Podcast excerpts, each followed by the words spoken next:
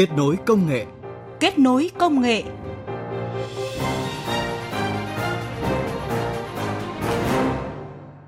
Các biên tập viên Mai Hạnh và Huyền Trang kính chào quý vị và các bạn. Thưa quý vị và các bạn, thời gian qua, rất nhiều ứng dụng công nghệ được gợi ý cho người sử dụng tải về thiết bị di động để khai báo y tế, quét mã quy rờ, đăng ký tiêm chủng. Tuy nhiên, khi sử dụng cho các mục đích khác nhau, người sử dụng cần cài đặt ít nhất là hai ứng dụng, gây ra nhiều phiền toái trong quá trình sử dụng. Mới đây, Thủ tướng Chính phủ đã yêu cầu Bộ Thông tin và Truyền thông thống nhất một ứng dụng phòng chống dịch covid mười chín, tạo điều kiện thuận tiện cho người dân. Làm thế nào để thống nhất một ứng dụng phòng chống dịch covid mười chín có lẽ không phải là bài toán khó với các chuyên gia công nghệ. Tuy nhiên, vấn đề đặt ra hiện nay là các công nghệ phòng chống dịch covid mười chín đang thiếu một nhạc trưởng kết nối và liên thông cũng như quản lý một cách thống nhất các loại dữ liệu. Đây là nội dung chính của chương trình Kết nối công nghệ hôm nay. Bàn tròn công nghệ. Bàn tròn công nghệ. Quý vị và các bạn thân mến, trong bối cảnh hiện nay, vấn đề sử dụng ứng dụng nào, tải ứng dụng nào không phải là việc quá phức tạp với người sử dụng. Bởi cũng như các ứng dụng chat, email hay kể cả trò chơi điện tử, khi tải về thiết bị, sau một thời gian cảm thấy không cần thiết, người dùng dễ dàng xóa đi hoặc cài lại một cách rất đơn giản. App trong phòng chống dịch covid mười chín cũng vậy. Một quan điểm rất rõ ràng, đó là nếu ứng dụng tốt và thuận tiện thì người sử dụng sẽ dùng. Do đó, các ứng dụng công nghệ phòng chống dịch covid mười chín được phát triển trong thời gian qua đang cần được đánh giá lại một cách khách quan. Phải chăng các công nghệ phòng chống dịch đang như một dàn nhạc nhưng lại thiếu sự dẫn dắt của một nhạc trưởng? Phản ánh của phóng viên Đài Tiếng Nói Việt Nam. Đại dịch covid mười chín không chỉ đến một cách bất ngờ, mà khi quay trở lại với biến chủng Delta, sự bất ngờ ấy còn thể hiện rõ khi công nghệ phòng chống dịch phát triển hơn trong một năm qua dường như không còn phù hợp. Trước đây, khi phân tích các trường hợp ép không trong một ổ dịch mới được phát hiện, có thể phát hiện được khoảng tám mươi chín phần trăm các ép một từng tiếp xúc với ép không. Số ép một còn lại chiếm khoảng mười một phần trăm sẽ khó tìm hơn nếu không có công nghệ, bởi đó là những ép một chỉ tiếp xúc tại nơi công cộng. Hiện nay, với biến chủng Delta, cùng với tốc độ lây lan nhanh chóng và nội sinh trong tự nhiên, thì dường như các công nghệ này không còn phù hợp. Tuy nhiên, ông Nguyễn Tử Quảng, Chủ tịch Tập đoàn Công nghệ bê ca a vê vẫn tin tưởng nếu bật tính năng Bluetooth và sử dụng ứng dụng Bluezone liên tục thì vẫn có thể phát hiện sớm virus và giảm thiểu ca lây nhiễm trong cộng đồng. Ổ dịch Hải Dương tôi cũng tính được là nó trước được hai đến ba chu kỳ. Hay là đợt dịch này là tháng năm năm nay thì tôi uh, nhớ là mùng năm tháng năm năm nay là ổ dịch với chủng virus Delta là xuất hiện tại Bệnh viện Bệnh nhiệt đới Trung ương. Thế nhưng là trước đó ngày hai mươi bảy tháng tư thì đã có một bệnh nhân ở Bệnh viện Bệnh nhiệt đới Trung ương có dấu hiệu của COVID. Nếu chúng ta có quy định là xét nghiệm một trăm phần trăm những người ho sốt như vậy, chúng ta sẽ bắt ra được ca bệnh này vào ngày hai mươi bảy, tức là trước gần hai chu kỳ, thì số lượng virus lúc đó rất là ít và chắc chắn là chúng ta sẽ dập đổ dịch này một cách nhanh chóng chứ không dẫn đến chuyện là nó đang lây ra khắp mọi nơi như thế này. Vì vậy, chúng tôi đang rất là quyết tâm hỗ trợ các đơn vị và để làm sao để các tỉnh cố gắng là dập được dịch để trở về lây nhiễm số lượng ít và cộng với các công nghệ thì chúng ta hoàn toàn có thể xử lý được dịch bệnh như là năm ngoái chúng ta đã từng làm. Không đồng tình với quan điểm của ông Nguyễn Tử Quảng, ông Nguyễn Thế Trung, Chủ tịch Công ty Công nghệ đê tê tê, Giám đốc điều hành đề án hệ tri thức Việt số hóa i chi thức chấm vê en cho rằng chúng ta không thể làm như năm ngoái và khẳng định cách chống dịch phát triển trong hơn một năm qua không còn phù hợp với chủng virus Delta hiện nay, chưa kể đến các chủng virus SARS-xê o vê hai tiếp tục biến thể trong tương lai. Ông Nguyễn Thế Trung nhấn mạnh. Chúng ta hoàn toàn nhầm lẫn trong cái việc là bây giờ ứng dụng công nghệ thông tin với phần mềm trong chống dịch là app này app kia. Đấy chỉ là công cụ và đấy là những công cụ rất là thô sơ, toàn những công cụ làm việc dễ thôi. Còn cái việc khó hơn rất nhiều ấy, chính là cái việc mà tôi phải nói là tôi rất là lo ngại khi mà anh Quảng nói rằng cái bài tập là tính bao nhiêu ép một, ép không ấy. Cái cách làm như thế tôi nói thật là nó sẽ hỏng trong giai đoạn tới. Cái đó nó chỉ đúng cái đây một năm thôi. Chúng tôi làm truy vết mà, tất cả chuyện đấy là nó cổ lắm rồi. Nó không thể tồn tại được khi mà một cái dịch nó đã chuyển sang giai đoạn là nội sinh. Thì tôi rất muốn nói rằng là một quy rờ code là quan trọng nhưng nó không phải là ứng dụng. Nó chỉ là một cái tiêu chuẩn để có rất nhiều ứng dụng có thể làm được. Cho nên phải nói rằng là quy rờ code sẽ là một cái trụ cột rất quan trọng đối với một dân tộc gần một trăm triệu dân mà không phải ai cũng có điều kiện để sử dụng các app. Tổ thông tin đáp ứng nhanh phòng chống dịch thuộc Ban Chỉ đạo Quốc gia phòng chống dịch covid mười chín là nơi ông Nguyễn Thế Trung từng tham gia cũng đã thực hiện hàng loạt ca truy vết. Song đến thời điểm này, chủng virus Delta xuất hiện. Ông Trung cho rằng các công nghệ truy vết không còn phù hợp nữa khi chủng virus này đã nội sinh trong tự nhiên, tức là virus có khả năng lây nhiễm từ người sang người. từ môi trường và vật nuôi, thậm chí virus còn có thể sống trên bề mặt các đồ vật, thì không thể nào sử dụng công nghệ để bắt hết ép không. Do đó, trong trạng thái bình thường mới, khi đại dịch đã chuyển sang giai đoạn nội sinh trong cộng đồng, tức là nó có thể lây lan vào tất cả những thứ mà con người không thể ngăn chặn được, thì quy rờ code đang trở thành phương tiện hữu hiệu giúp mỗi người có thể lưu vết của mình. Trong phần tiếp theo của mục Bàn tròn công nghệ, mời quý vị và các bạn cùng nghe biên tập viên Mai Hạnh phỏng vấn ông Nguyễn Quang Đồng, Viện trưởng Viện Nghiên cứu Chính sách và Phát triển Truyền thông, Ủy viên Ban Thường vụ Hội Truyền thông số Việt Nam về việc nên làm như thế nào để công nghệ phòng chống dịch cô vít mười chín có thể đem lại hiệu quả lâu dài trong tương lai khi chúng ta sẽ chuyển từ mục tiêu phòng chống dịch Zero cô vít mười chín sang định hướng sống chung với cô vít mười chín.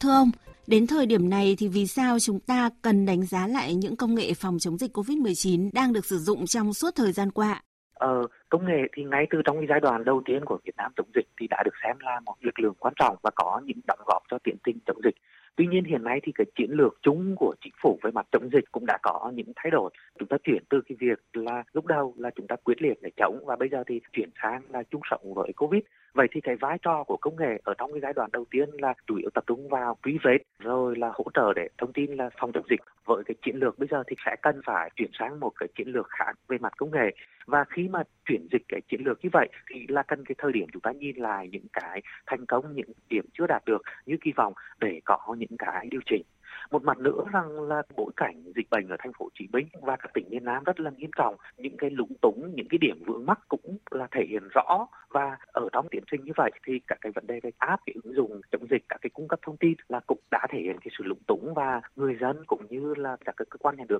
cũng phàn nàn rất là nhiều về các cái vấn đề này. Do đó thì tôi nghĩ rằng đây là lúc đánh giá toàn diện lại và chúng ta cần chuyển sang một cái cách tiếp cận mới đối với vấn đề về mặt sử dụng công nghệ cho giai đoạn chống dịch ở bước tiếp theo, tức là cái giai đoạn mà sống chung với dịch bệnh. Sau khi đánh giá lại những ứng dụng công nghệ phòng chống dịch cô vít mười chín, theo ông đâu là những điểm lúng túng vướng mắc hay có thể nói là chưa đạt được như kỳ vọng, thưa ông? Cá nhân tôi cho rằng là trong cái giai đoạn một của chống dịch thì trong khoảng một năm rưỡi vừa rồi thì chúng ta đang tập trung nhiều vào các cái nhiệm vụ về mặt công nghệ dùng để hỗ trợ về truy vết, hỗ trợ để cách ly. Tuy nhiên thì vai trò của công nghệ có thể là cần phải nhìn rộng hơn ở các lĩnh vực khác nữa. Ví dụ công nghệ để thu thập dữ liệu và hỗ trợ cho ra quyết định để phòng chống dịch. Công nghệ dùng hỗ trợ để giải quyết các cái bài toán về mặt thủ tục hành chính, đặc biệt là đi lại ở cái phần về mặt luồng xanh. Và công nghệ để dùng hỗ trợ cho vận hành trong các cái giai đoạn xã hội, mà đặc biệt ở trong cái giai đoạn phong tỏa nghiêm ngặt. Thế thì nhìn ở trên bốn vai trò như vậy thì trong giai đoạn vừa rồi ấy, thì công nghệ mới chỉ tập trung được vào phần việc thứ nhất, tức là các cái công cụ ví dụ như là khai báo y tế, như là Bluezone để hỗ trợ truy vết ép không, ép một, ép hai và từ đấy là hỗ trợ trong cái phần về mặt cách ly. Tuy nhiên ở ba khía cạnh còn lại rất là quan trọng của công nghệ ở trong giai đoạn vừa rồi thì chúng ta chưa đạt được yêu cầu như mong muốn. Đặc biệt là đối với cái yêu cầu thứ hai, tức là cái phần về mặt dữ liệu để cho phòng chống dịch,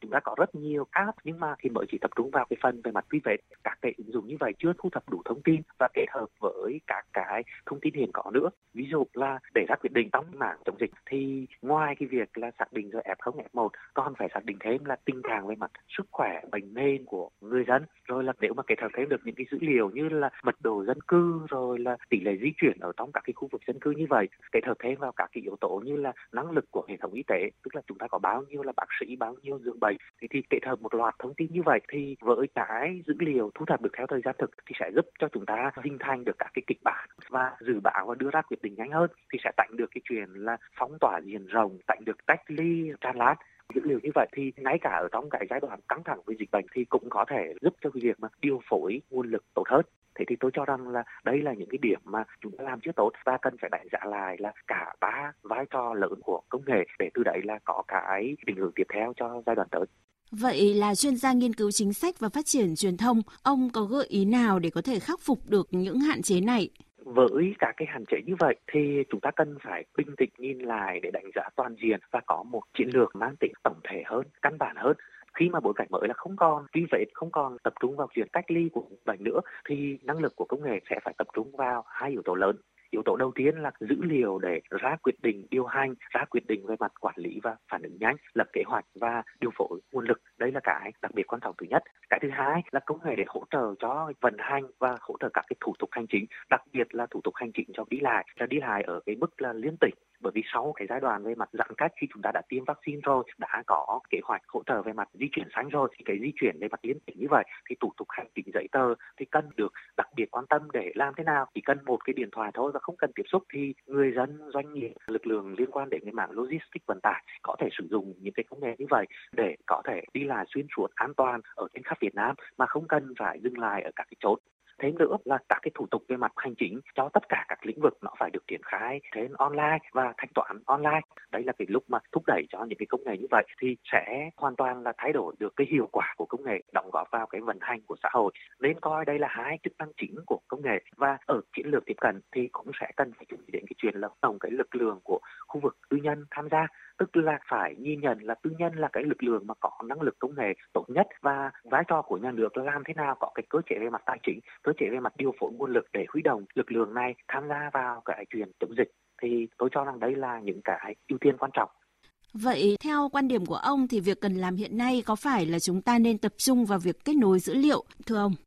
Ờ, dữ liệu là vấn đề đặc biệt quan trọng, nhưng khi nãy giờ tôi luôn luôn nhấn mạnh cái vai trò của dữ liệu. Vì vậy thì khi mà Thủ tướng đã có cái chỉ đạo và thống nhất là một ứng dụng, và thực chất là cái đằng sau của cái chuyện là một ứng dụng đấy chính là để tập trung dữ liệu vào một nơi, vừa thuận tiện cho người dân về mặt khai báo, vừa thuận tiện cho cơ quan trong cái chuyện là tập hợp các cái nguồn lực về mặt dữ liệu lại để khai thác được dữ liệu tốt nhất. Vậy thì vai trò này là hết sức quan trọng trong tiến trình mở cửa sắp tới của địa phương. Nếu như mà một địa phương nào đấy mà dùng thẻ xanh vaccine chẳng hạn, và người dân chỉ đi được ở trong từng cái địa giới hành chính cụ thể thì cũng sẽ không có giá trị, mà cần phải là di chuyển liên tỉnh. Thế thì tôi cho rằng ấy, trong bối cảnh của Việt Nam hiện tại thì chỉ nên là tập trung về một ứng dụng thôi. Về mặt công nghệ ấy, thì cái chuyện là xử lý dữ liệu như thế nào là cái trách nhiệm của cơ quan nhà nước, tìm ra các cái giải pháp về mặt kỹ thuật để thống nhất cái xử lý dữ liệu ở đằng sau đấy. Còn cái chuyện là cung cấp dữ liệu đâu vào từ phía người dân thì chỉ đến dưới một ứng dụng và thông qua một cái mã là quy rờ code. Vậy thì vai trò của Trung tâm Công nghệ Phòng chống dịch Covid quốc gia ấy, bây giờ sẽ là đặc biệt quan trọng, và đây sẽ là cái cơ quan mà đóng vai trò về mặt điều phối cũng như là có các giải pháp cụ thể để thực hiện. Vấn đề rằng là đối với cơ quan như thế thì năng lực về mặt kỹ thuật họ có thể thiếu, bởi vì là như tôi đã phân tích, cái năng lực kỹ thuật như thế thì bây giờ thuộc về các cái doanh nghiệp công nghệ tư nhân, dẫn đến rằng là đấy sẽ là nhà trường. Nhưng mà bài toán về mặt tài chính thì cần phải có cái sự vào cuộc của cả Bộ Tài chính nữa để ra được các cái cơ chế về mặt tài chính, huy động các cái doanh nghiệp tư nhân đóng góp nhân lực, đóng góp giải pháp vào để chống dịch như thế nào. Có như vậy thì chúng ta bắt đầu mới huy động được cái lực lượng tư nhân vào để vừa có giải pháp và có thêm chuyện là thu thập về mặt dữ liệu nữa. Bởi vì dữ liệu ở đấy cũng không phải là chỉ là dữ liệu từ một nguồn duy nhất từ người dân cung cấp, mà là còn là dữ liệu từ rất nhiều các cái nguồn khác, từ các cái cơ quan của nhà nước. Khi mà đổ cái dữ liệu về rồi thì sẽ phải có một cái lực lượng nữa để đánh giá cái chất lượng dữ liệu, thống nhất các cái chuẩn về mặt dữ liệu, khai thác các cái giá trị dữ liệu như vậy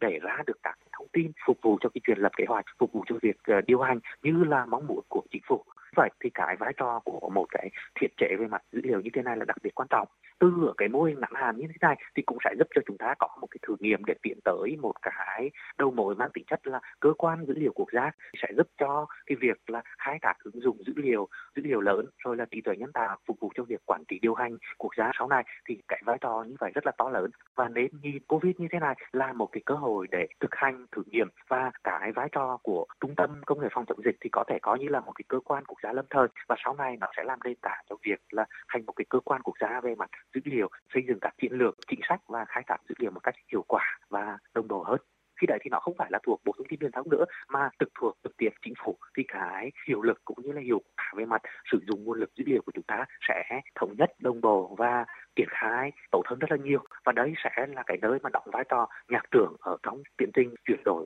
cho cái chiến lược về mặt chính phủ số quốc gia sau này. Vâng, trân trọng cảm ơn ông.